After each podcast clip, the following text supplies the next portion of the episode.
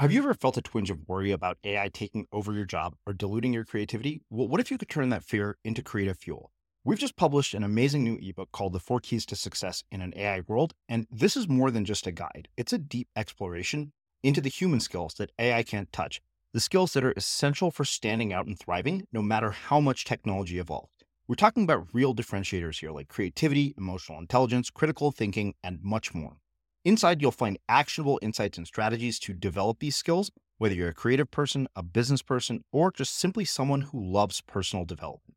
This isn't a story about tech taking over, it's a story of human creativity thriving alongside AI. Picture this AI as your creative co pilot, not just as a tool, but a collaborator that enhances your unique human skills. The Four Keys ebook will show you exactly how to do that and view AI in a new way that empowers you instead of overshadows you. Transform your creative potential today. Head over to unmistakablecreative.com slash four keys. Use the number four, K E Y S. That's unmistakablecreative.com slash four keys and download your free copy. If the worst thing happened to you, if things went uh, suddenly came undone, if things went terribly wrong, what's your worst fear? What's the worst thing that could happen to you? And when people answer that question, they come up with this, what I call this very deep thread of this core language. For example, the answer that could be, I'll be all alone. There'll be no one there. Or I'll be betrayed. Or, or uh, I'll be powerless. Or I'll be helpless. Or I'll be annihilated. Or I'll be destroyed. That type of language, you know, comes from early trauma with with attachment. So I've discovered, Srini, there's two types of this core language. There's attachment language that comes from either our attachment with our mom, her attachment with her mom, or our dad's attachment with his mom. And I call that early trauma core sentences, early attachment core sentences. Mm-hmm. I'm Srini Rao, and this is the Unmistakable Creative Podcast, where you get a window into the stories and insights of the most innovative and creative minds who've started movements, built thriving businesses, written best selling books, and created insanely interesting art. For more, check out our 500 episode archive at unmistakablecreative.com.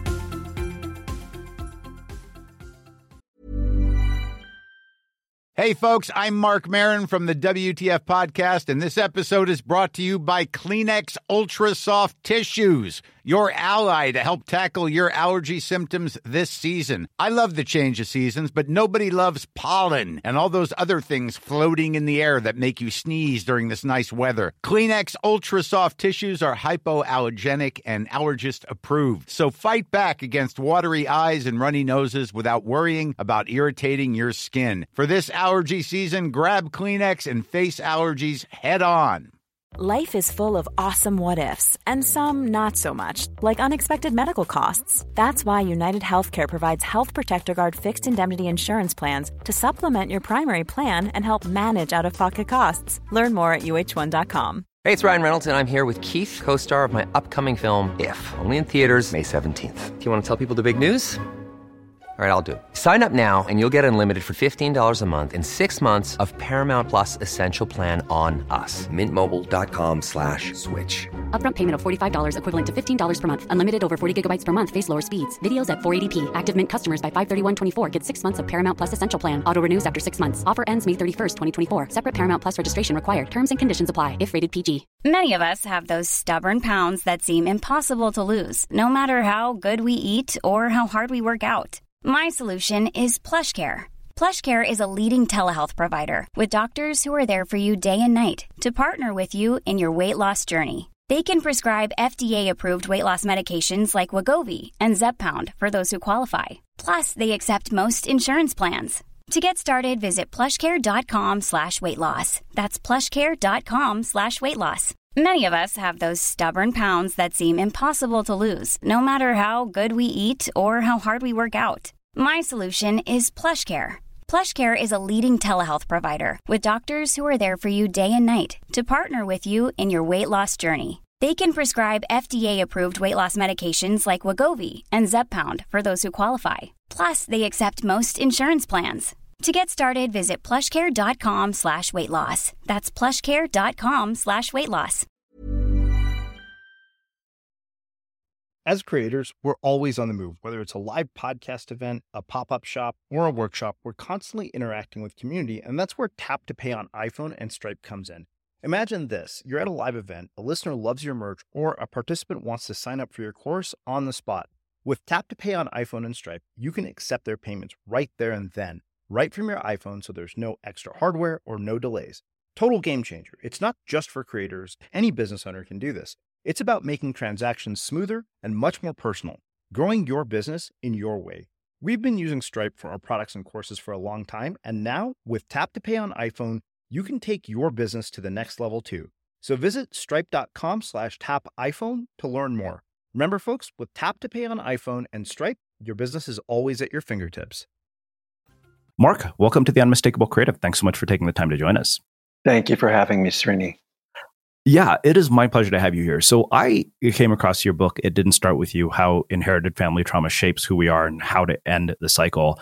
Uh, at the recommendation of a girl that I went on a date with, and you know, I've read tons and tons of self help books trying to solve many of my problems. And this was one of the few that I really honestly, I came out of it and thought, wow, I have never gotten so much clarity from a book. But before we get into all of that, I want to start by asking what I think is a very relevant question given the subject matter of your work. And that is, what is one of the most important things that you learned from one or both of your parents that have influenced and shaped who you've become and what you've ended up doing with your life? Ah, that's, that is a good question. I've never been asked it before. Uh, I would say my father took things apart. Uh, he was very mechanical, and I would sit and watch him do this. He would build things and take things apart, and and I think that in a sense, um, I feel that I'm doing the same thing, taking a story apart when I'm working with people and looking at the deepest intricacies. And you know, in some ways, I see myself as the the guy with the flashlight, shining it on the you know the symptoms and the behaviors that we can't explain so yeah. w- w- whether i'm working with um, clinicians or non-clinicians you know it's really to dig into this area that's relatively new you know this idea of generational trauma and its uh-huh. biological effects and uh, I, yeah. I, thank you for that question i never had that question yeah. before well, so it makes me wonder, right? You went and decided to start taking human beings apart, at least their stories and their mindsets. But most people might look at a parent taking things apart and think, oh, I'm going to become an engineer or somebody who builds things. Like, how in the world did it lead you down this path of all things um, uh, to become somebody who does what you do? I, uh, a, the answer to that is twofold. One is always a deep curiosity um, of the intricacies of things things. But the, the deeper answer is I, I fell apart. I lost my eyesight um, in one of my eyes, um, probably, oh, I don't know, as a young man, maybe 30. I began to lose the vision in one of my eyes. And, you know, the doctors um, told me that I had a, a rare form of, of retinopathy uh, for which there, there was no cure and uh, they they couldn't give me anything. The best they could tell me is, "We think it's stress." so, and I I couldn't figure out where that stress was coming from, and um, I had no idea what to do. And because of the way the the vision was progressing, um, they told me I was likely going to lose the vision in my other eye as well. And I was desperate to find help. And uh, I went on a search for healing, one that led me halfway around the globe, literally, as, as far as um, Indonesia, where I learned from several wise teachers who taught me some fundamental principles. Principles were not taught here, one of which was the importance of healing my broken relationship with my parents. Um, mm-hmm. But before I could do that, you know, I had to heal what stood in the way um, though I didn't know it at the time, which would have been inherited family trauma. I had no clue that's what I was on a search for, but specifically yeah. the the anxiety that you know that I had inherited from my grandparents, um, all of whom were orphaned in some way. Three of them lost their mothers when they were infants or toddlers, and the fourth she lost her father when she was one, so ultimately she as well loses her mother and the grief.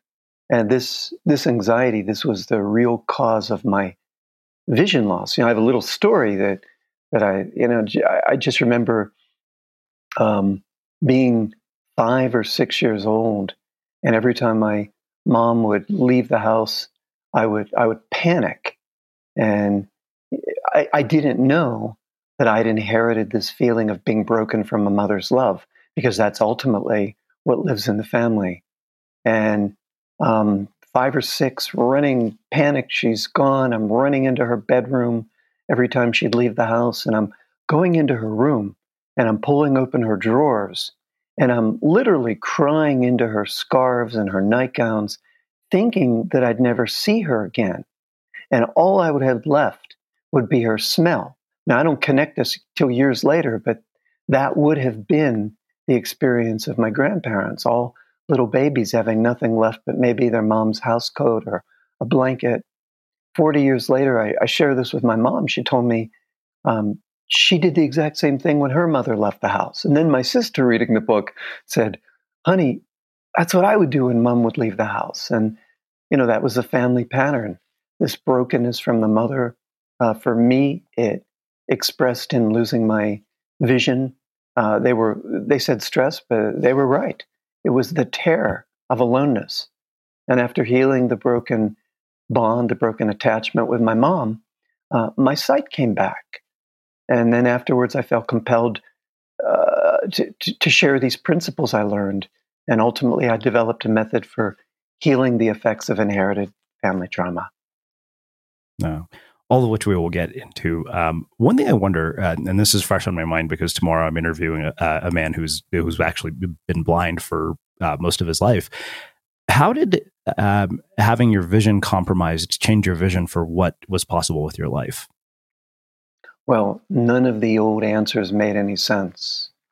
So, you know, I, I remember back then trying, well, I can just heal, fix this, heal this. I can go to an acupuncturist. I can take supplements. I can go to a hands on healer. I can go to a different type of doctor. I can go to an alternative doctor. And what was so funny is everything I did um, made things worse.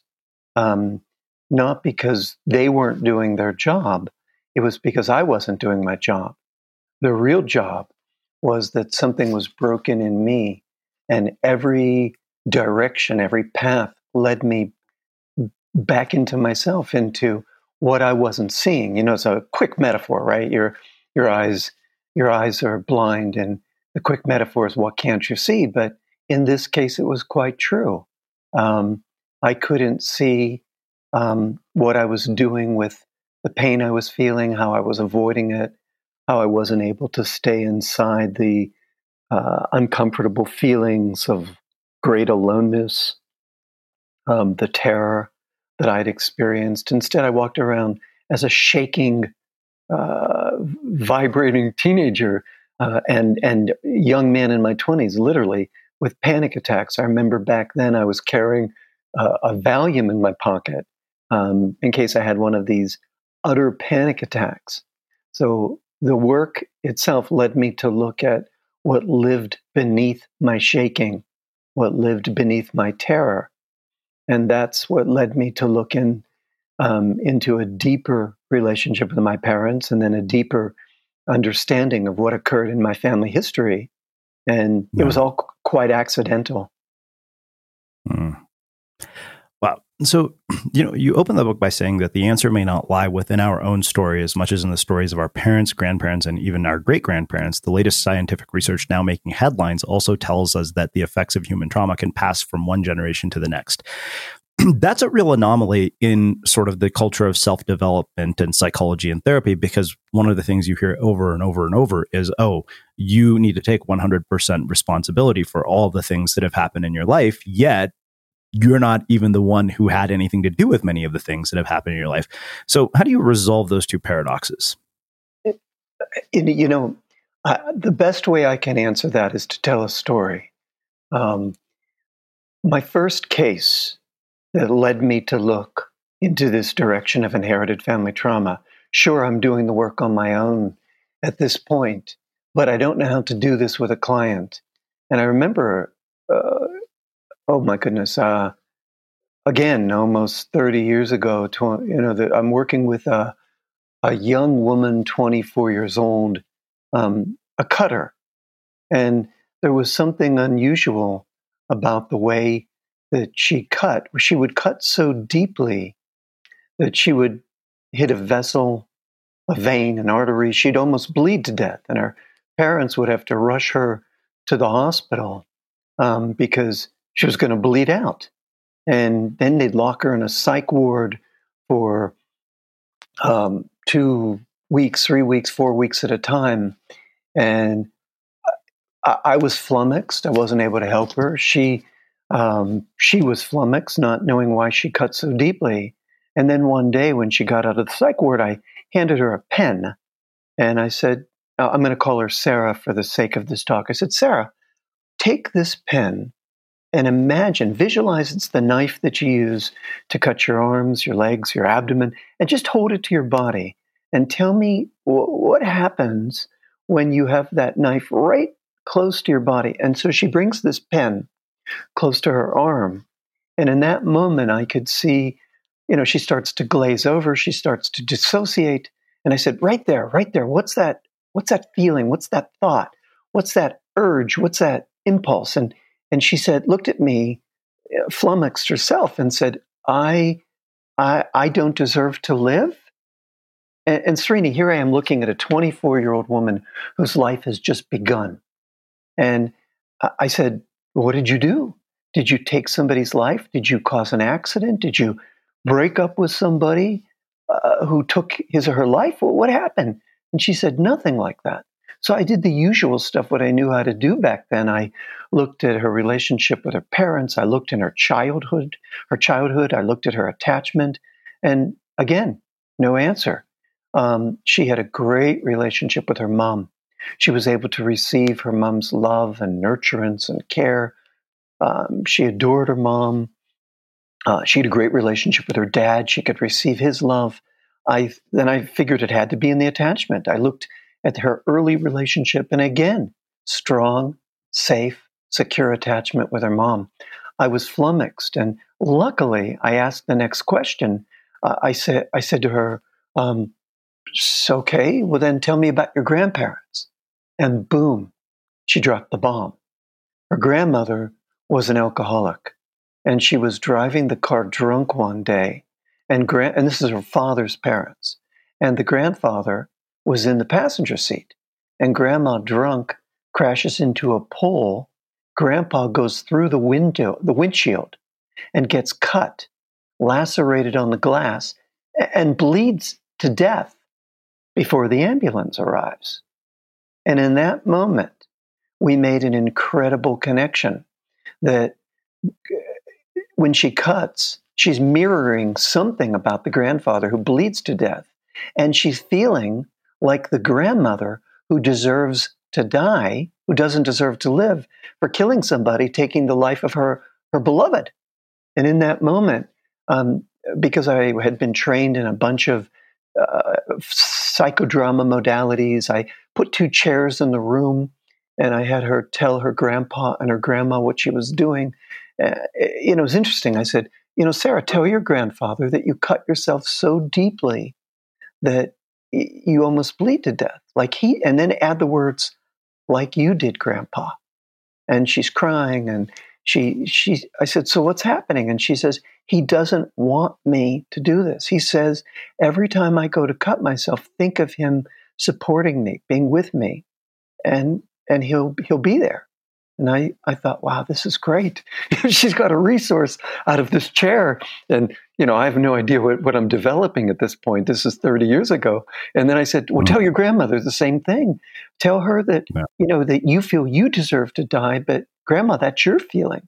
And again, the, these grandparents she's never met are telling her they'll be there to support her. And every time she goes to cut, to feel them there. And you know, I could I could go on and on, Srini, but the bottom line is I begin to develop this insight, this pathway into the stories of the past, into stories mm. that happened before we were born, and how yeah. they're still alive. in our life in our lives. And Mhm. uh, you know, along the way, of course, then yes, I developed this model of working, but it's quite accidental. It- what I wonder is why has it taken? You started the research you said over 30 years ago, but you know what have we done? We've built a multi-billion-dollar pharmaceutical industry that basically pumps us full of antidepressants and drugs to deal with our mental health. Um, we know that we have a huge mental health crisis pretty much across the board in this country, everywhere from schools to Silicon Valley to sort of the the working world. Um, but yet, knowing this, why has this not become more prevalent in sort of modern mental health? Because this takes time. Because you know, I want to. Yeah, right. It's not the ten or fifteen minute. How are you doing? Let me give you more meds. Um, Right. You know, it, it takes. You know, when I do a session with people, it's uh, uh, two hour two hours long. You know, and in, in that session, you know, there's a lot of um, work to. There's a lot of story to dig through. A lot of uh, you know, I re- remember in the book I talk about the four unconscious themes, the four ways in Mhm. which Yeah. you know, I when I'm working with somebody, I have to figure out which of these four pathways um, is is in operation here. And Yeah. you know, and in the book, I'm teaching somebody how to be a de- detective of his or her Mhm. own trauma language to come up with this. To, to- so you know, uh, it takes time. We we and we often need a guide. Um, Mhm. I, I, I was in, in the pre-talk that you and I had. You told me you figured out um, some things in your own by reading the book. It's so awesome you did that, and that's Yeah. why I wrote this book. For so you know, because not everybody has access to um, uh, a therapist. So I thought, okay, write a book that people can go from A to Z on their own, and that was Mhm. my intention. Well, You, you say that it's not only what we inherit from our parents, but also how they were parented that influences how we relate to a partner, how we relate to ourselves, and how we nurture our children. For better or worse, parents tend to pass on the same parenting they themselves received. Absolutely, And it's funny. I mean, I have a, a somewhat complicated relationship with my mother. You know, she she means well most of the time, but we definitely have our differences. And it was kind, you know, and sometimes she nags about really stupid things, things that I think are incredibly unimportant, that are just like you know stuff related to cleaning the house. And I remember my grandmother was visiting, and I was watching the two of them interact, and my grandmother was asking her about lighting some sort of candle in the puja room, and my grandmother must have asked her like a hundred times in the day. And I looked at both of them, and I was like, "Holy shit!" I was like, "Now I know where this comes from." It was just like, I can't believe that I am seeing this, you know, unfold before my eyes.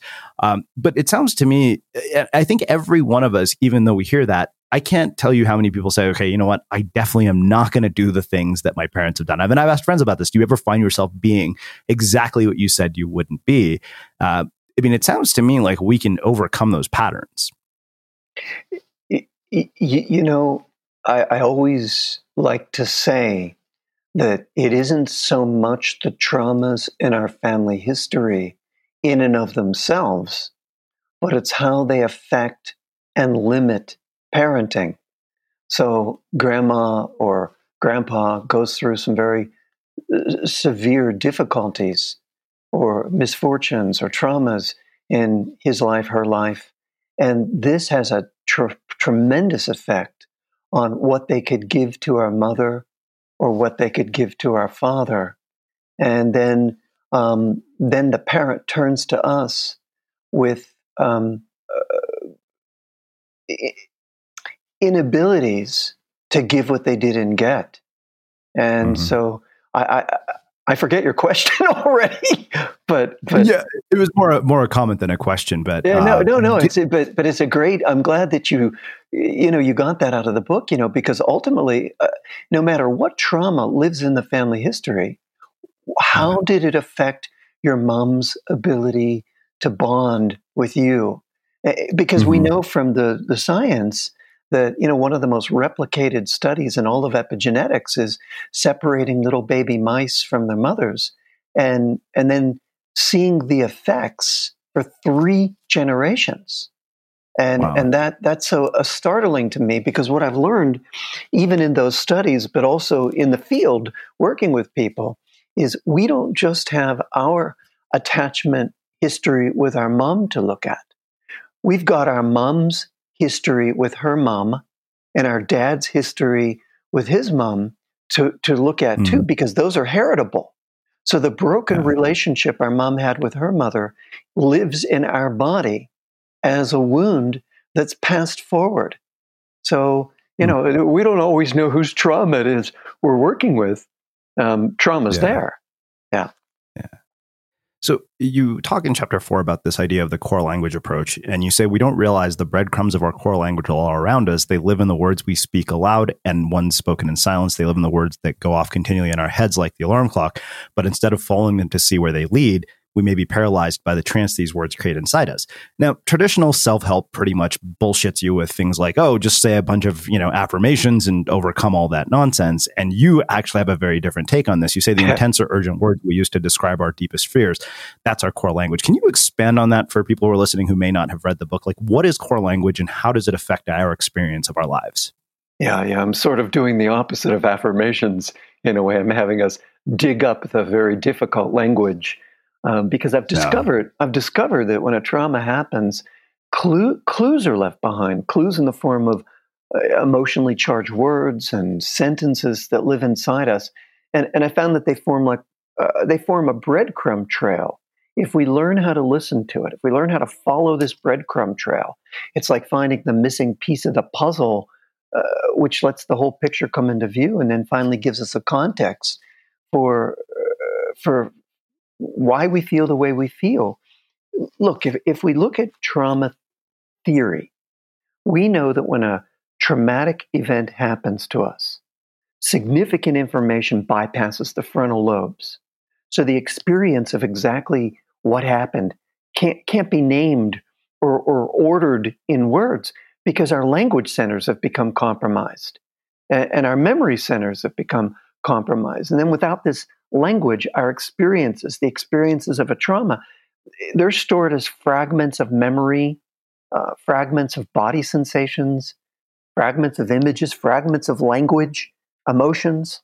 It's like the mind disperses and these essential elements they get separated. So we lose the story of the trauma in a way. We remember too much or we remember too little, and we never complete the healing. Yet these pieces aren't lost.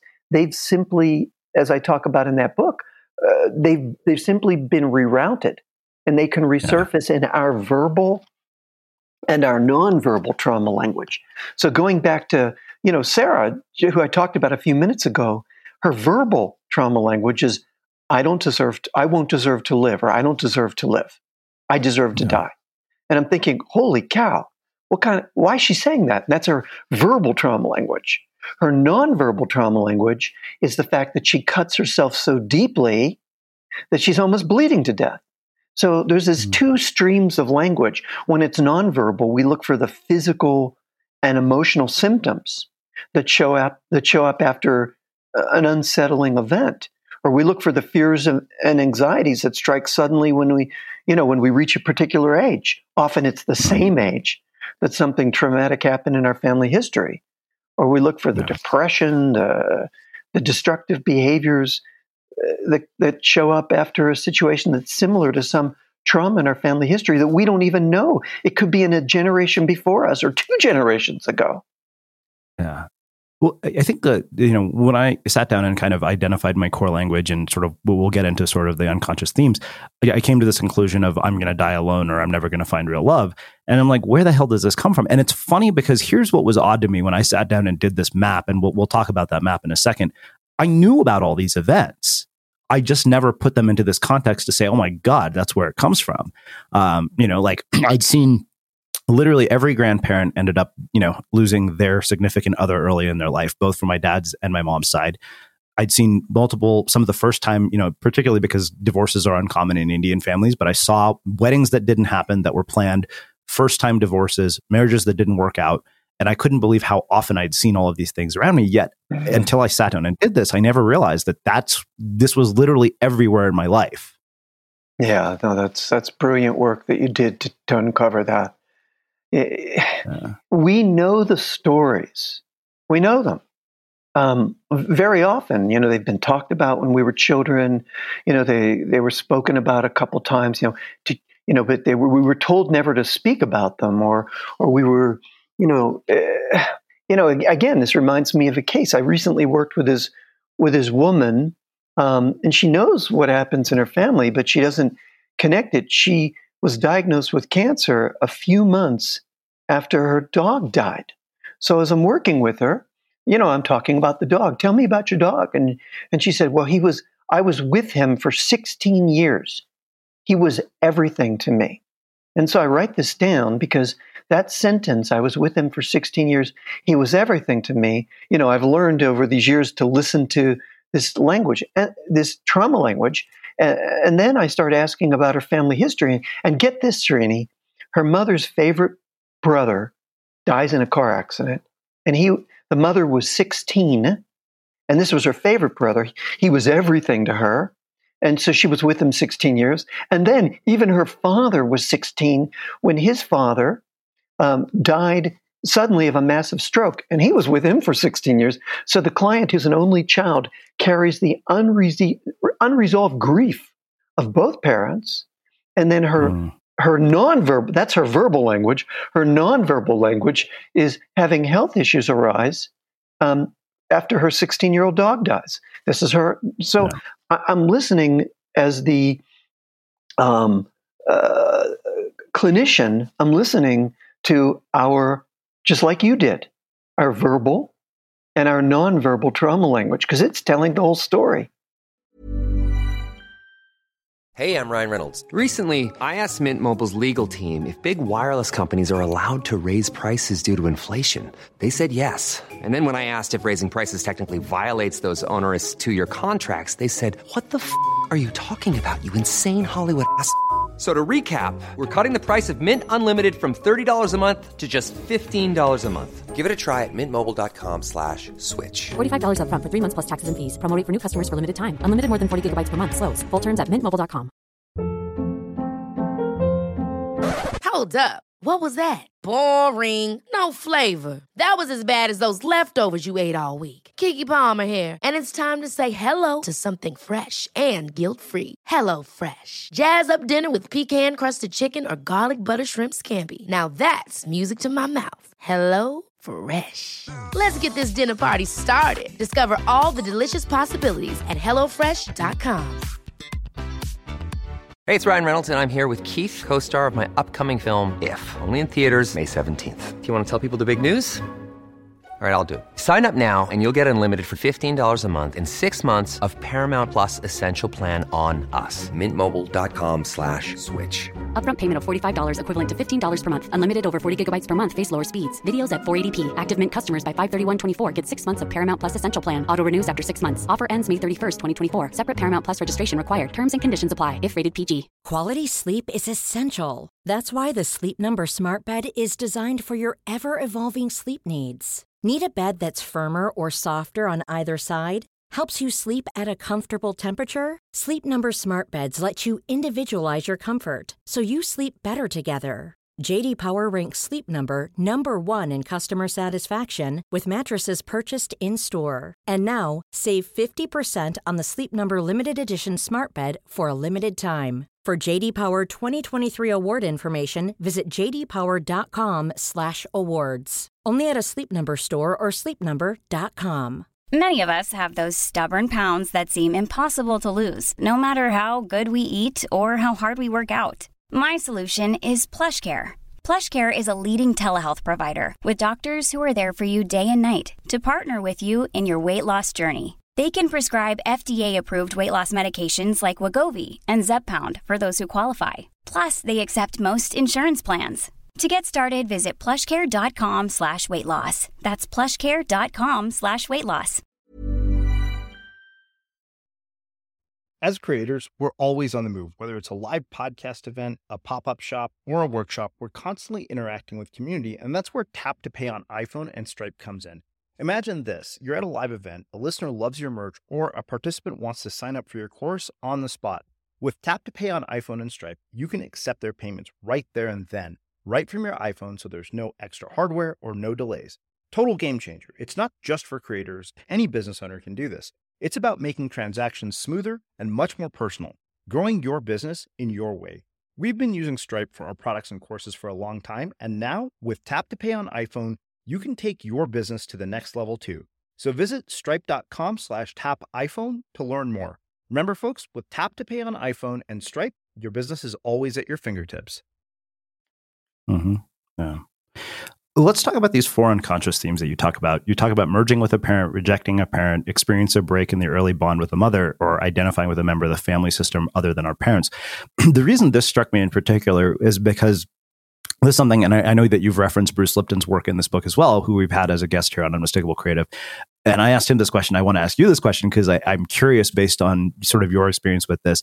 Um, I was born uh, in 1978, and my dad left uh, before I was born because he had to start a PhD in Australia. So my dad wasn't actually there when I was born, and I didn't see him until I think I was three or four months old. And my mom apparently went into a pretty severe postpartum depression because at that time it was difficult to make phone calls. You know, it was really expensive to call from India. And what I wonder, you know, based on your experiences, what kind of impact that would have on my adult life? So the first thing I would look at would be the break in the attachment with your mother. Because remember, and I said a little earlier, but I want to say it again, it's so important. Yes, there are hundreds or dozens or multiple traumas in our family history, but not all these traumas have a uh, an effect on us um, directly. But the, one of the most direct paths is these traumas limit what our parents could receive or limit what we could receive. So there's this trauma. Your mom goes into a postpartum depression when you're uh, a couple months old. And now all of a sudden, uh, her light, the light that she shines on her baby, you, is dimmed by the heavy feelings of I miss him or I can't talk to him. Will I ever see him again? Is he being faithful? Is he is he coming back? How am I doing this alone? I don't have I don't have enough support.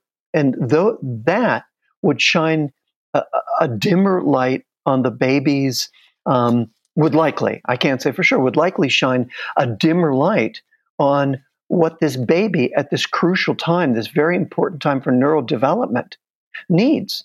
He needs mom's uh, light to be more uh, bright rather than dimmed by a postpartum depression.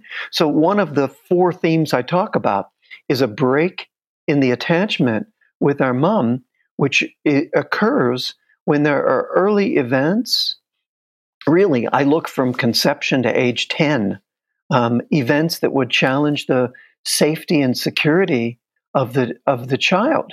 Um, you know, when mom's connection is cut off, we, you and I, have difficulty trusting the feeling of who we are inside. That, that's because the child's inner experience of himself is dependent on mom's attunement. And when we have a break in the bond with our mother because she has postpartum depression, dad goes away, um, we also, in a sense, have a break in the bond with ourselves. You know, uh, the psychoanalyst Heinz Kohut, he talks about how the gleam in our mother's eye is the vehicle through which we develop in a healthy way. And when we're cut off from our mom's presence because she emotionally is not feeling very good, we're also cut off from our core our gut feelings, our our inner experience of ourselves. Or you know, we're you know, when mom's depressed or not in sync with us, the message is to the baby is something's wrong. Or if she's afraid, I'm afraid. And if her attention is diverted because of stress or you know, we panic. Where did she go? Or or I don't matter or I'm not enough or I'm too much. Ultimately, you know, we we feel something must be wrong with me because she's not present. And as early as in utero, we learn to either organize around her feelings. If I make mom feel okay, then I'll be okay. Or we stop trusting her love. We stop mm-hmm. trusting mm-hmm. receiving from her. And then we yearn for that security that, that a mother gives. It's missing. The dopamine, really, that's missing in the uh, brain's reward motivation circuitry. And then we search outside ourselves and blah, blah, blah. You know, so yes, one of my four themes is did something early happen, like a postpartum depression, that broke uh-huh. our connection from trusting our mom's love? Hmm. So, on that note, I have to ask you a question that is just out of morbid curiosity. So, you know, I, for a long time, had this sort of envious feeling uh, of the bond that my sister and my dad have. And I realized I was like, there's no way I'm ever going to compete with that. Then I started seeing it across all of my friends who have daughters. And I was like, oh my God, there's something really different between the, of the bond that takes place between a father and daughter. Like, I just know my dad well enough to know to the point where it's the kind of thing where he listens to her like he doesn't listen to anybody else. And I told this story before where we had this atrocious looking family portrait hanging in our living room that was massive. My mom and I were like, take this down. My sister came home and she's like, we're not the Trumps, move it to another room. And he did instantly. It was one of those uh. moments. But there's something very special about the bond between them. And I realized I was never going to compete with that because my job wasn't to compete with that. But why is that? Why do fathers and daughters have the bond that they do that is so different from fathers and sons? In in all families, that's that's not necessarily the case. Sometimes, yeah. if a dad was close with his dad, he'll be close with his son. Sometimes, if a dad is broken with his dad, or he was too close with his mom, he'll go in the opposite direction and become close to his daughter. So, you know, again, mm. we have to look worldwide and statewide and citywide, and we have to look at um, our parents' relationships with their parents and what was flowing and what wasn't flowing, and then how they're striking relationships with their children. Um, and again, y- you and I both having early events that would break our bond with our mom um, w- would recognize when other people have um, these loving bonds that we don't have. That would be in our radar, because because the the deepest bond is mother and child because that bond begins in utero. It's actually the first bond, it's the first relationship.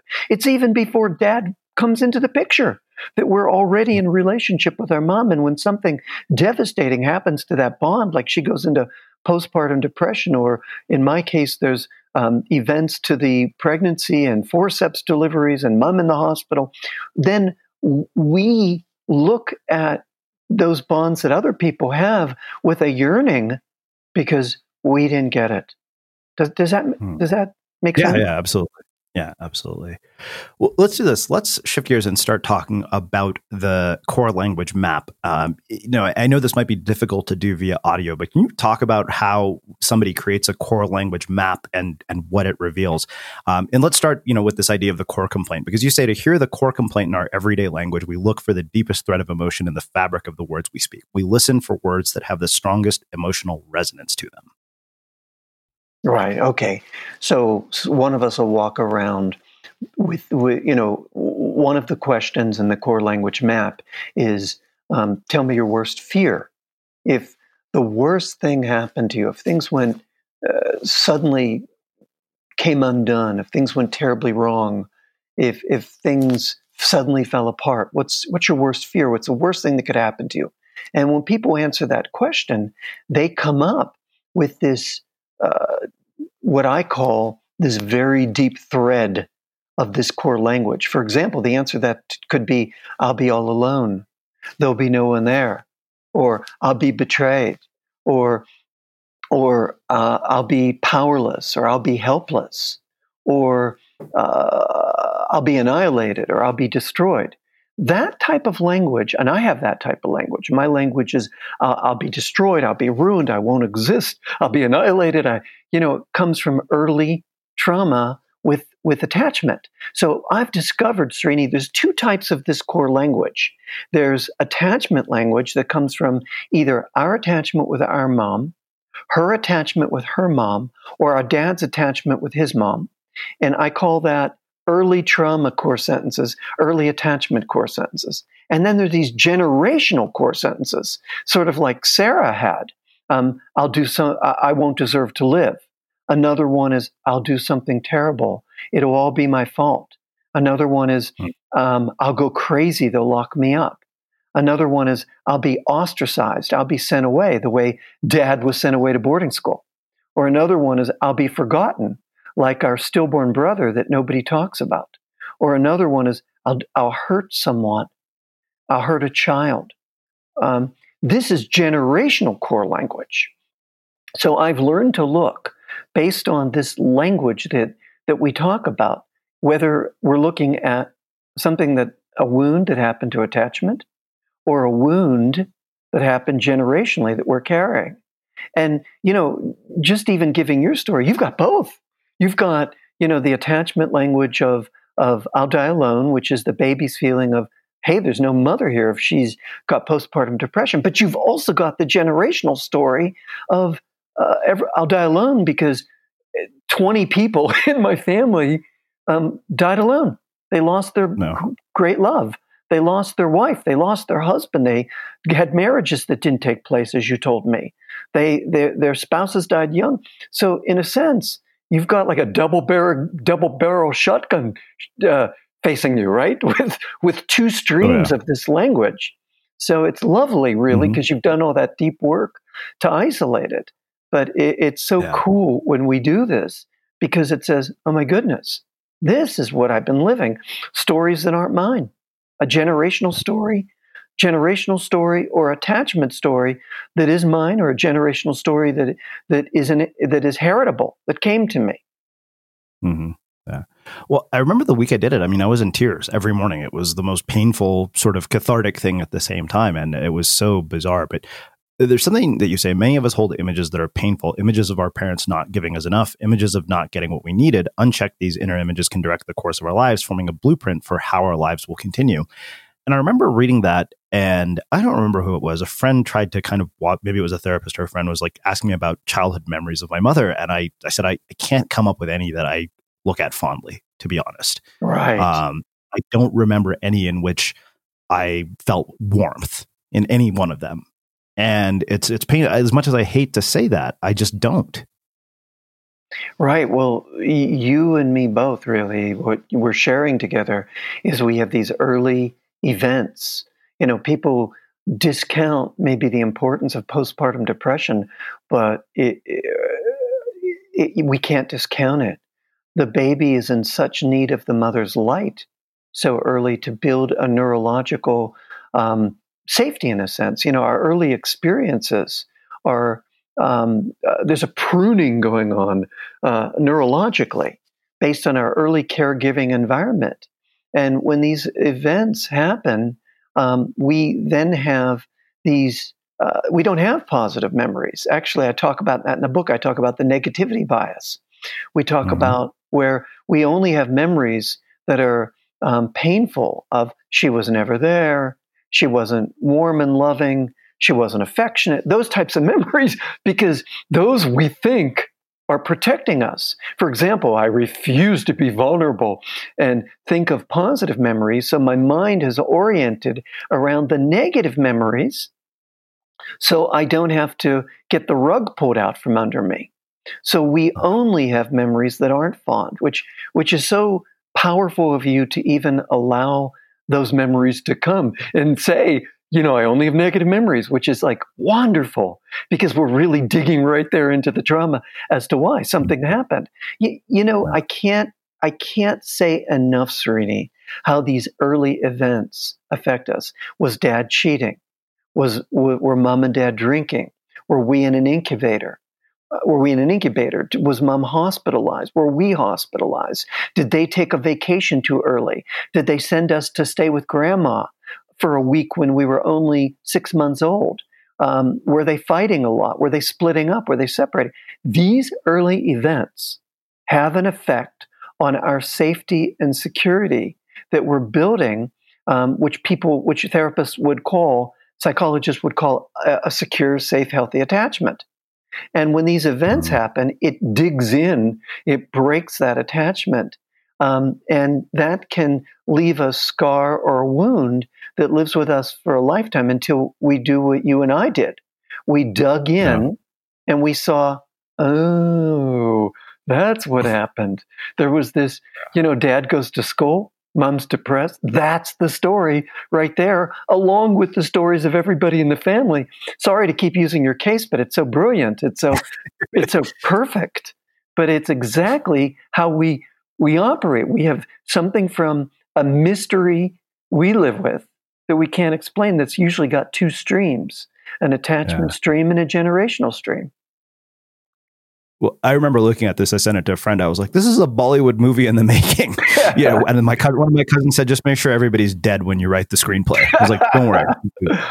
right. Uh, one thing that you say, you know, let, let, let's talk about sort of now, you know, integration and insight, because I think that was one of the things that was really beautiful for me was that all it took was doing the map to kind of say, holy shit, just that awareness alone made the fear go away. But I don't think that's going to be the case for many people. And it's not like that, you know, narrative doesn't still come up in my head of, oh, maybe I'm going to be alone. It's a hell of a lot less after going through this, just, you know, uh, for affirmation for the work that you've done. But, um, one thing that you talk about, you, you, say, you know, early in the chapter about healing, you say reconciliation is mostly an internal movement. Our relationship with our parents is not dependent on what they do, how they are, how they respond. It's about what we do. And my immediate response was, thank God, because my reconciliation with my mom is definitely not going to be external. Right, right. I learned this from a therapist who was like, listen, you can battle your mom over how you load the dishwasher, or you can just load it the way she wants you to.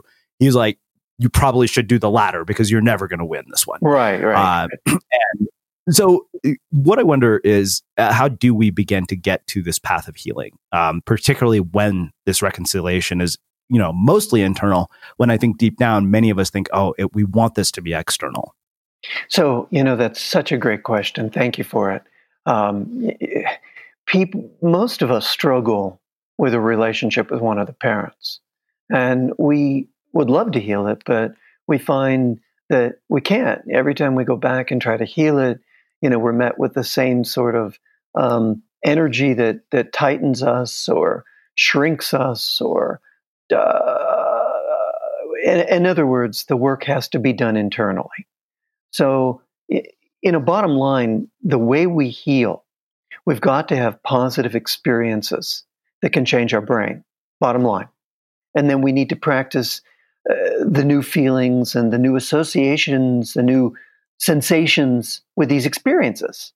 And when we do this, that's how we, you know, create new neural pathways or we begin to stimulate the release of feel-good neurotransmitters in our brain like serotonin and dopamine or or feel-good hormones start to release like estrogen or oxytocin. Uh, you know, even our genes change. So how do we get there? Like what do what do we do? Um, sometimes when we have a broken relationship with a parent, which I find most common in most everybody I work with. We have to do this work internally. I might say to somebody, um, "Let's let's have uh, here. Here's a practice I often do, where I will have maybe someone put a photo of the mother that they can't heal with over the left shoulder as they sleep, above the pillow or at the nightstand, and they might look at that photo before they go to bed and say, "Oh, mom." I wish I could have this happen in life, but it doesn't happen. But I'm going to visualize that uh, when I'm sleeping, you're holding me the way you could never hold me when I was little, and that you're helping to helping me feel safe in my body, helping me heal this break in the attachment. And you know, I might even have the person say to the photograph, "Mom, teach me how to trust your love, how to receive it, and how to let it in. And then go to sleep. So the so the, the visualization is feeling as you because that's one of the most important times for neuroplastic change right before we go to bed. I might have somebody put the photograph of the mom that they can't heal with and visualize that there's a she's holding us or there's a uh, some healing happening that's maybe uh, directed by some greater force or we're visualizing her higher self or some you know something like that holding us. You know the good mother the mother that could if she would that would if she could. Um, and but it, the brain as i talk about in the book doesn't care where the healing comes. It just wants the healing. And i spend pages and pages talking about visualization how it's as important as reality so the brain doesn't know we're visualizing the mother holding us. The brain thinks we're being held by our mother. And the brain is healing, you know, the audio cortex lights up, the insula lights up, all these structures of the brain are lighting up as though it's happening in real time, as though our mother's really holding us, and we're just lying beneath a photo visualizing it. And we're healing. So, you know, uh, that's only one of hundreds of practices that I'll give people um, to heal the relationship with the parents, even though it's broken. Wow. So there's one other thing that I want to ask you about that you talked about when you talked about the core language of relationships. You said for many of us, our greatest yearning is to be in love and have a happy relationship. Yet, because of the way love is expressed unconsciously in our families, our way of loving can be to share the unhappiness or repeat the patterns of our grandparents or parents. Now, I don't necessarily want to talk about um, how we repeat patterns, but when you talk about the way that love is expressed, this is something that really struck me with my parents. I think that, you know, when I learned about love languages, I realized that mine were words of affirmation, physical affection. These are two things that in the Indian culture are not very common, Yeah. at least not in my family. And yet, I noticed that my dad will do certain things that are really bizarre. Like he'll send, you know, three pairs of pajamas from Costco. And when I ask him why, I'll say, oh, they're, they're on sale. Or he'll send us air filters because the air in our apartment isn't clean enough to breathe. And I realized those are absolutely acts of love. They're just expressed in very different ways than I necessarily wanted them to be. Yeah. So, you know, when I talk about that chapter, that's the relationship chapter that you're bringing up. You know, Yeah. I, I'm talking about love looks often skewed by the events of our family history. You know, for instance, if we have an, a break in the attachment, we may have difficulty trusting love. Um, however, if uh, let's let's talk about a generational story. If our grandmom didn't like our grandpa, and our mom didn't like our dad, a, a female who's the next in line might have difficulty liking her husband, even if she likes him, because she's part of this team, this unconscious team. And, you know, she's expecting that relationship to go poorly, e, unconsciously, generationally. Um, you know, you know, it's so interesting. I worked with this woman one time who loved this guy totally, and she wanted to marry him, and she married him. But as soon as she married him, she felt terribly trapped.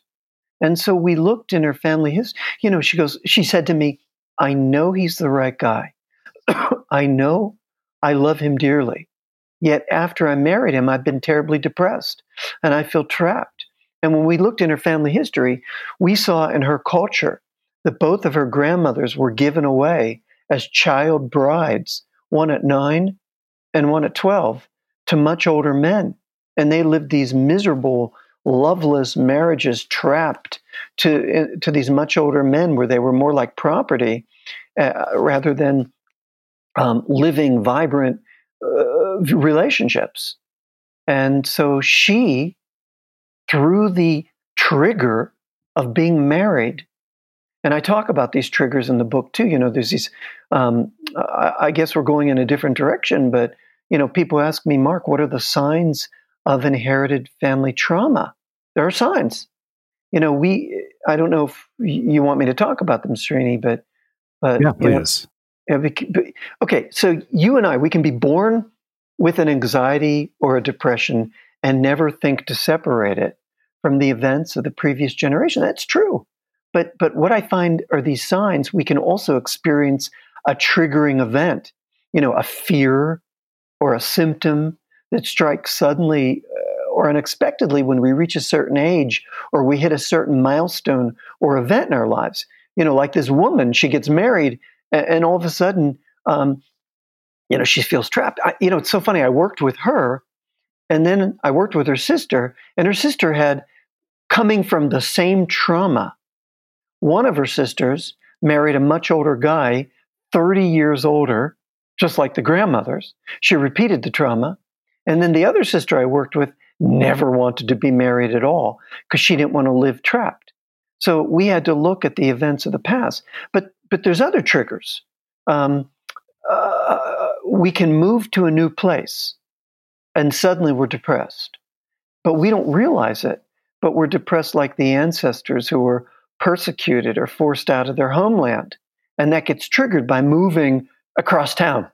Or we can get rejected by our partner, and even though we've only dated this person two or three months, we've got this grief that's insurmountable.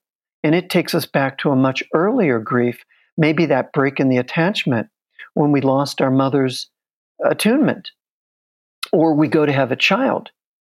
And it's as though there's this ancestral alarm clock that starts ringing inside us. I once worked with this woman. She was consumed with this anxiety. And as soon as she became pregnant, it started. And, and she didn't even know that. You know, I'm working with her. I said, what's, what's going on?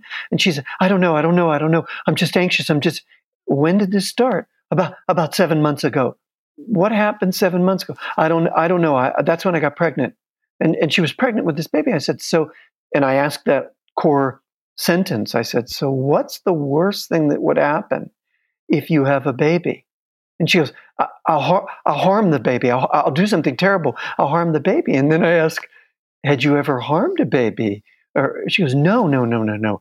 And I said, Did anyone in your family ever harm, even accidentally, their baby? And she was about to say no. And then she said, Oh my God, my grandmother, as a young woman, lit a candle and she caught the curtains on fire and then the house caught on fire and, and, the baby was upstairs and she couldn't get the baby out. And then she said to me but we were never allowed to talk about it. And in that moment she made a link that she had inherited the terror from her grandmother. And then after that you know she and i could we could break the pattern but it, it, i hear this so much Srini. oh that happened in my family but we were never allowed to talk about it. And mm-hmm. that I've discovered is one of the anchors that makes traumas repeat in our family history. You know, tr- there's lots of traumas. Not everybody manifests these traumas. But, you know, I find that when the traumas aren't talked about, when the healing is incomplete, the pain or the grief is too great, or the people in our family history are uh, excluded or rejected because those are the bad people, or there's not been uh, quote unquote bad people, right? You know, in the book I talk about there are no bad people, there's just trauma. Um, but basically, um, when there's not been any resolution, then aspects of these uh, traumas show up in later generations. Unconsciously, we'll repeat the pattern or we'll share a similar unhappiness until that trauma finally has a has a chance to heal. You know, I talk about this in the book, but Freud, Freud over a 100 years ago observed this concept of repetition compulsion that until the trauma heals, it repeats. You know, the contraction of the trauma is ultimately looking for its expansion and will keep repeating until it has fertile ground with which to heal.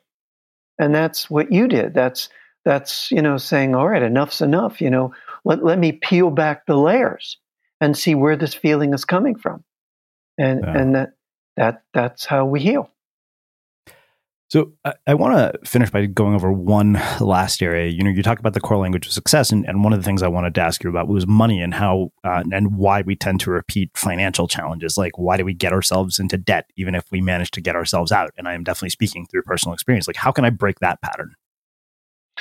So we have to look at the source of debt, and I talk about this in my book, and the source of financial abundance. And a lot of times for us, as the baby, that abundance again is having enough and getting enough of the mother's light.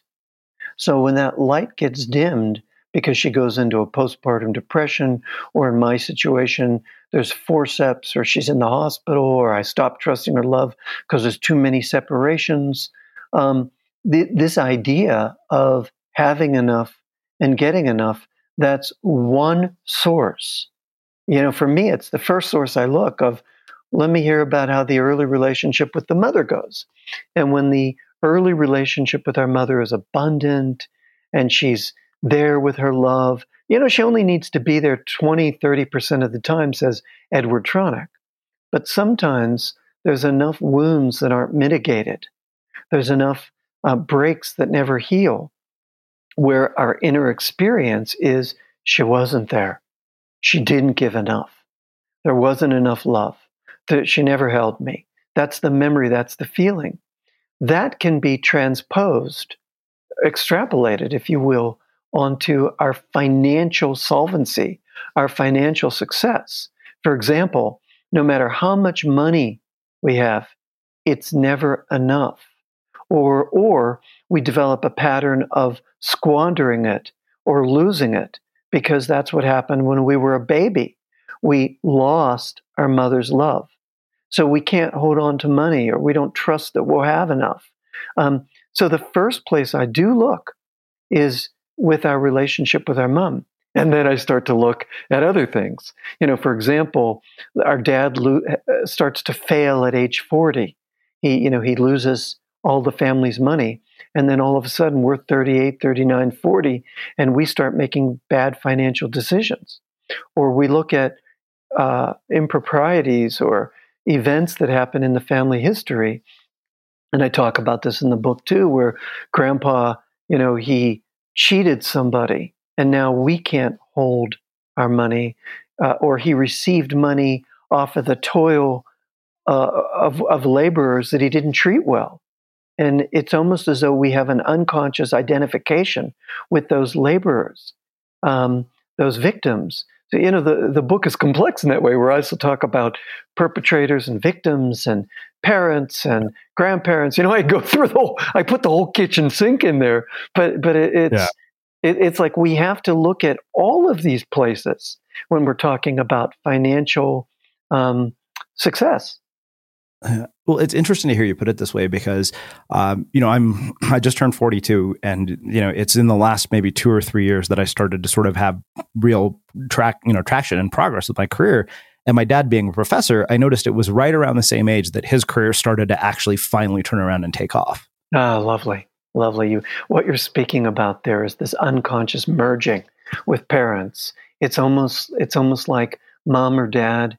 If you suffer, I'll suffer too Mom, if you have mm. a bad relationship with dad, I'll marry someone and I'll have a bad relationship with with someone. Or or even dad, um, if you don't do well, I won't do well. And if you do well, I'll do well. You know, you're talking about these again, these unconscious threads, these unconscious tendencies to mirror our parents' experiences.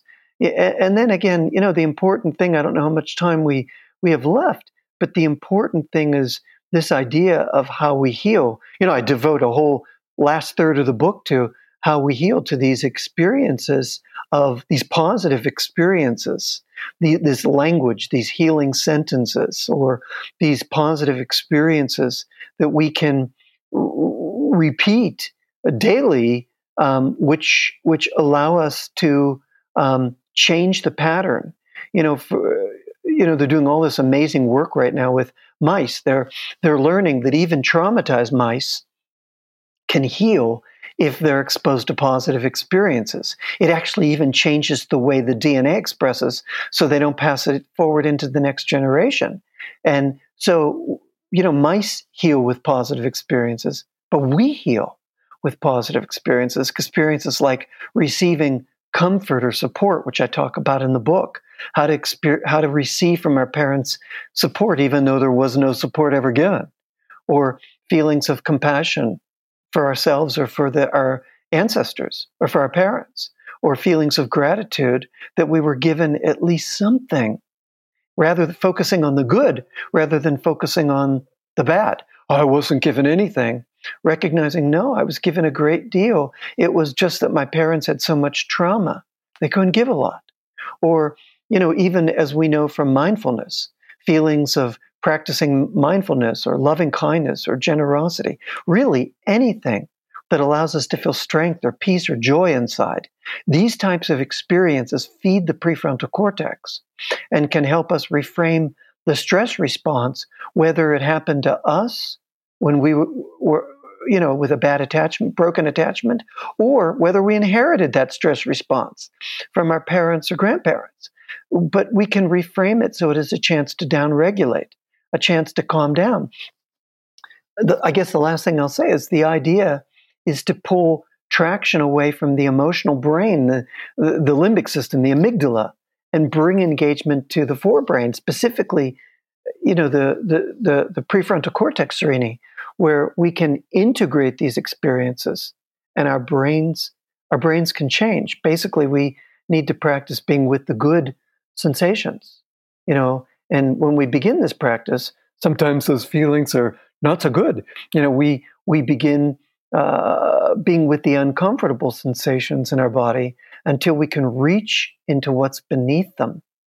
The the feelings of uh, that are the sensations that are life giving, like pulsing and tingling, or softening and expanding, or, or or blood flowing in our body, or waves of energy, heat or warmth, or you know, and then being able to hold these sensations for at least a minute, you know, maybe even six times a day. That could be enough to change our brain. Hmm. Wow. Um, this has been incredible. This has been incredibly deep. Uh, so I have one final question for you, which is how we finish all of our interviews with the unmistakable creative. What do you think it is that makes somebody or something unmistakable? Huh. First, tell me what unmistakable is. I define unmistakable for the purpose of writing a book as something that is so distinctive that nobody else could have done it but you. It's immediately recognized as your unique contribution to the world.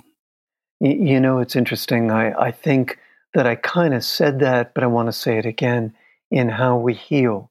We learn with we learn in our own lives to sit with what's intolerable, what's uncomfortable, what's horrible. For me, I had no choice, right? I, I'm blind in this eye, and, and they told me I'm going to go blind in both eyes. And and you know, I was forced, I was kicking and screaming, going into the inner body and finding, like you did, as we talked about with those horrible weekend you had of, or week you had reading the book while you're sick um, and crying pretty much every day. We have to go into um, what's uncomfortable, sit with it, learn about it, live in it and through it until we come out the other side. And then often, you know, people always say, How do I find that my joy in life? Or how do I find the my job, my vocation, my avocation, my my dream in life, and it often sits on the other side of our hero's journey, our our pain, our dark night of the soul. We go through that journey, and on the other side of that journey is this tunnel of light that we would have never seen unless we took that journey. And it's this um, uh, it, that's what makes us un- unmistakable because we can only do what we, through our personal experience, are led to do. We can only arrive on a on an island or into the light, which often led through crossing a sea or or going through a, a, a, a deep expanse of darkness that leads us into ah, here's the light I've found and I can help others cross that sea or go through that dark, or I can um, live in this light that only through my journey took me there through visiting what was uncomfortable, what was intolerable, living through and arriving into. D- does that does that make sense? Yeah, yeah, it really does. Wow, Wow. Uh, well, this has been breathtaking. Uh, I first off can't thank you enough for taking the time to join us and share your story and your insights with our listeners. I can't recommend this book highly enough to people who are listening to this. Mark, where can people find out more about you, uh, your work, uh, the book, and everything else that you're up to? Well, well, the book is everywhere. It's in 20 languages. It's um, on you know on all the places where we buy books. Um, but they can also visit my website, Mark Mark Wolynn M-A-R-K-W-O-L-Y-N-N dot com, and they can um, learn about, um, you know, videos or my trainings or, you know, individual, individual sessions if needed, that sort of thing.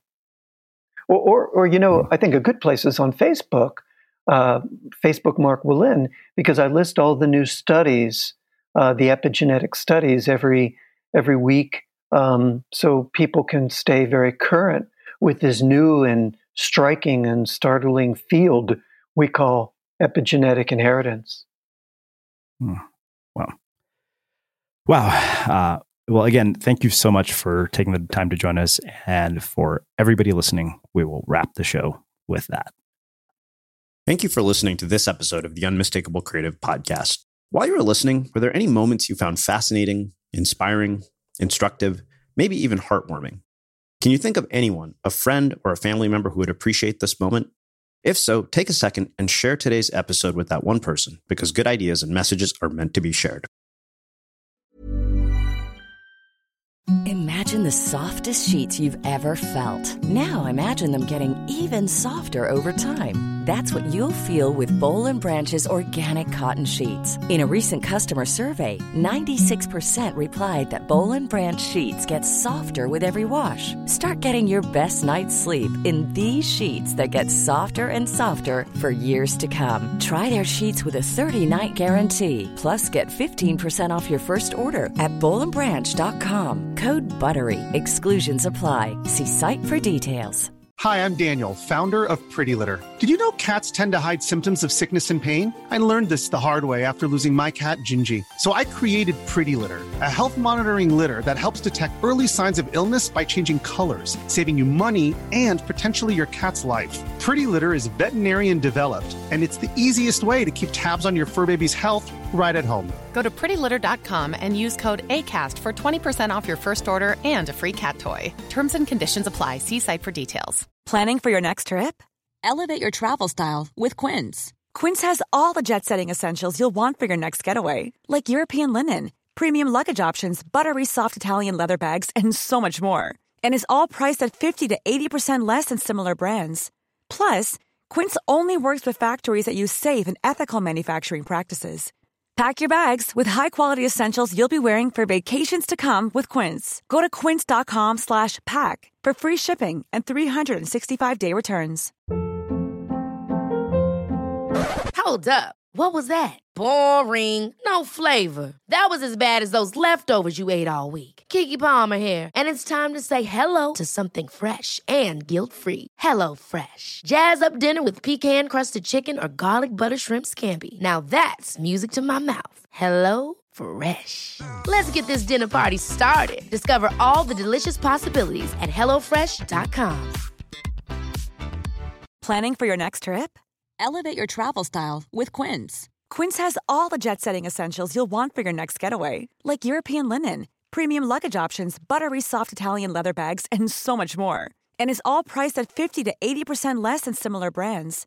Plus, Quince only works with factories that use safe and ethical manufacturing practices. Pack your bags with high-quality essentials you'll be wearing for vacations to come with Quince. Go to quince.com slash pack for free shipping and 365-day returns. Mom deserves the best, and there's no better place to shop for Mother's Day than Whole Foods Market. They're your destination for unbeatable savings, from premium gifts to show-stopping flowers and irresistible desserts. Start by saving 33% with Prime on all body care and candles. Then get a 15-stem bunch of tulips for just $9.99 each with Prime. Round out Mom's menu with festive rosé, irresistible berry chantilly cake, and more special treats. Come celebrate Mother's Day at Whole Foods Market. Have you ever felt a twinge of worry about AI taking over your job or diluting your creativity? Well, what if you could turn that fear into creative fuel? We've just published an amazing new ebook called The Four Keys to Success in an AI World. And this is more than just a guide, it's a deep exploration into the human skills that AI can't touch, the skills that are essential for standing out and thriving, no matter how much technology evolves. We're talking about real differentiators here like creativity, emotional intelligence, critical thinking, and much more. Inside, you'll find actionable insights and strategies to develop these skills, whether you're a creative person, a business person, or just simply someone who loves personal development. This isn't a story about tech taking over, it's a story of human creativity thriving alongside AI. Picture this AI as your creative co pilot, not just as a tool, but a collaborator that enhances your unique human skills. The Four Keys ebook will show you exactly how to do that and view AI in a new way that empowers you instead of overshadows you. Transform your creative potential today. Head over to unmistakablecreative.com slash four keys. Use the number four, K E Y S. That's unmistakablecreative.com slash four keys and download your free copy.